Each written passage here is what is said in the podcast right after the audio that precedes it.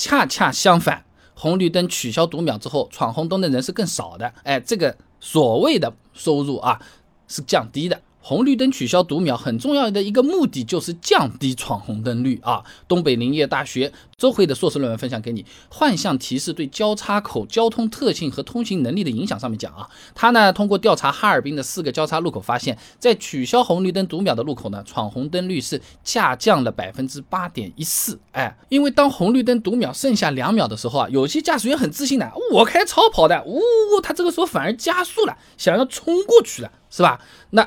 如果说这个是闪烁的红绿灯，你就不能预判它还剩多少时间了。离得远的驾驶员反而会选择减速，甚至是停车。哎，所以闯红灯的人数啊，它反而是变少的。自然它不是为了创收才搞出来的东西啊。你比如说杭州建德市公安局在关于对市政协第十六届四次会议第九十号提案的答复里面就提到啊，为了减少机动车在信号灯路口抢秒的情况，降低路口交通事故的风险隐患，杭州交警支队从二零一九年七月份开始，要求全杭州地区国省。限道取消信号灯倒计时啊，那除了降低闯红灯率。红绿灯取消读秒，还有可能是换一个更新的智能红绿灯。哎，这种智能红绿灯啊，它是根据车流量自动来调节时间的。那因为技术和成本的原因呢，暂时还是不能够实现这个倒计时功能的。有些地方也尝试过在智能红绿灯上加上一个读秒，但是出现问题了。你比如说钱江晚报就报道过的宁波红绿灯读秒混乱的这么一个情况，红灯倒计时结束之后，红灯灭掉了，绿灯也没亮。哎，有些数着。数着秒起步的这些司机们，他开上去了，习惯了嘛？三二一，那走了了，哎，结果还是红灯，这就很尴尬，是不是啊？哎，那还有呢，什么绿灯倒数，三二一，又变成九八七六五四，你你，是吧？当地的交警回应呢，有时候红绿灯啊多亮一会儿，少亮一会儿是在高峰期啊，它可以调整的。但是倒计时它没有办法跟着变啊，哎，它就会导致这个混乱啊。那么从驾驶员的角度来说呢，我们其实已经习惯了有读秒的那个红绿灯的。前面提到那个硕士论文里面，他还做了份调查问卷的数据，我们可以参考一下啊。六百十一个受访的人里面呢，百分之七十九点七的人呢是支持设置红绿灯倒计时的，只有百分之十点六的人不支持红灯倒计时，还有百分之九点七呢无所谓啊。那么取消读秒之后呢？也是的确出现一些问题的。你比如说读秒的时候过还是不过呢？那大家都能提前准备。但是你取消了读秒之后，离路口还有几十米的时候啊，大家就觉得过不了了，一下子都开始慢起来了。哎，或者是突然你踩了个刹车，搞得不好就追尾了啊。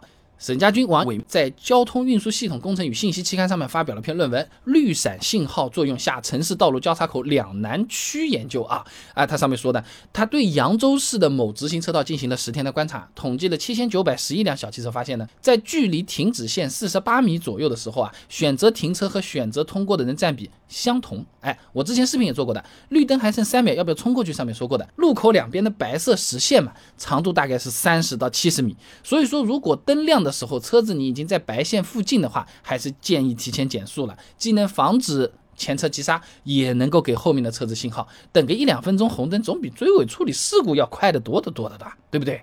另外。取消读秒之后，还会影响红绿灯起步的反应时间。周辉发表在山东交通学院学报的另一篇论文啊，倒计时信号对信号交叉口交通特性的影响。上面统计了一千六百个启动反应时间的有效样本，发现倒计时红绿灯路口平均反应时间是一点九一四七秒，而没有倒计时的路口呢，平均反应时间呢是二点二三九八秒。那么为了避免起步慢，可以参考一下其他的信号，比如说有些红绿灯啊，在切换的前几秒它会喂闪一下的，对不对？你有没有注意？道，或者说是看到横向车道的这个信号灯，就看隔壁，哎，看隔壁边上，哎，它这个已经开始来变红灯了，那我们这里说不定差不多就要变绿灯了啊。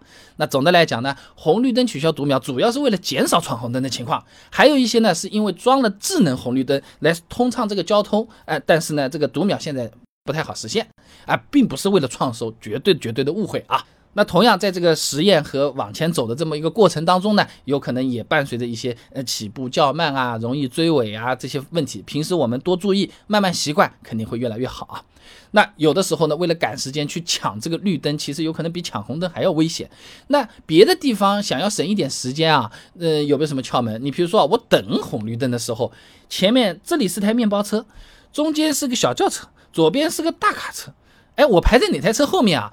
走的会更快一点，还有呢，就是我跟在大卡车后面的时候，经常就是他呜呜呜开，我也呜呜开，他转弯走掉了。我转弯的时候发现，我其实刚才是红灯过来来着。这就很尴尬。我能不能免罚呀？路口红绿灯坏掉了，我等了十分钟了，它还坏在那里，我是往前走呢，还是不往前面走呢？是不是这种情况？怎么说？我除了打幺幺零，我还有什么办法？答案、资料、数据、案例、操作方法，我都给你整理好了。想知道这些很简单，关注微信公众号“备胎说车”，回复关键词“红绿灯”就可以了。那我这个公众号呢，每天给你一段汽车使用小干货，文字、音频、视频都有，你挑自己喜欢的就可以了。备胎说车，等你来玩。